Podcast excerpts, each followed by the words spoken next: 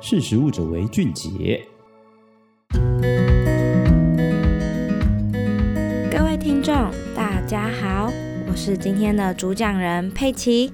今天要跟大家分享的是关于水产养殖的永续性。你吃的鱼从何而来？是透过养殖还是捕捞的呢？联合国自二零一五年订定了永续发展目标，各个产业开始朝向永续发展迈进。澳洲渔业也意识到了海洋永续的重要性，也为了避免海洋资源的荒漠化而开始转型，逐渐以养殖取代捕捞，来降低捕捞渔业对海洋生物种类多样性的破坏。然而，养殖渔业真的就会比较永续吗？华府非营利组织非法海洋计划的创办人解释道：“传统上，养殖渔场多仰赖由小型鱼类，像是鯷鱼制成的饲料鱼粉，而鱼粉的制造产地多为开发中的国家，他们的捕捞方式并不符合永续渔业的捕捞法。传统的捕捞法多使用底拖网捞。”比野生捕捞法更消耗海洋的资源，属于破坏型的一种渔业。水产养殖就是为了要缓解海洋资源枯竭的方法。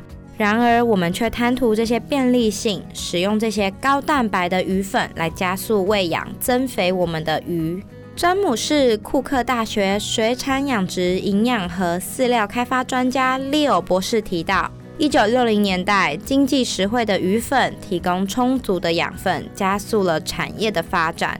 而澳洲养殖渔业意识到了这个问题的严重性，现在正在积极的改变，并有了一些成效。那么，澳洲渔业究竟实际做了哪些行动呢？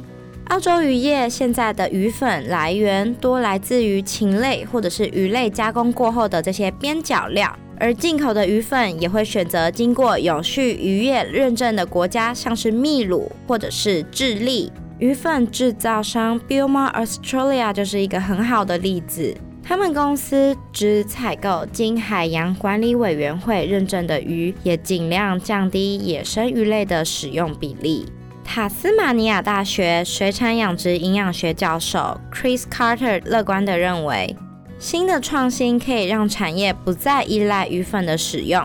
目前，其中一个趋势就是将人类的食物与饲料的原物料区分开来。许多的公司都在积极的开发使用人类食物链以外的成分来制作产品，例如昆虫和微生物。而这样的改变得以避免海洋资源被过度的使用，养殖渔业也可以开始为源头开发替代性的食材，落实生态链朝向永续循环的生态发展。从养殖饲料突破发展的框架，让永续与养殖之间找到了平衡。这就是今天的分享，我们下次见，拜拜。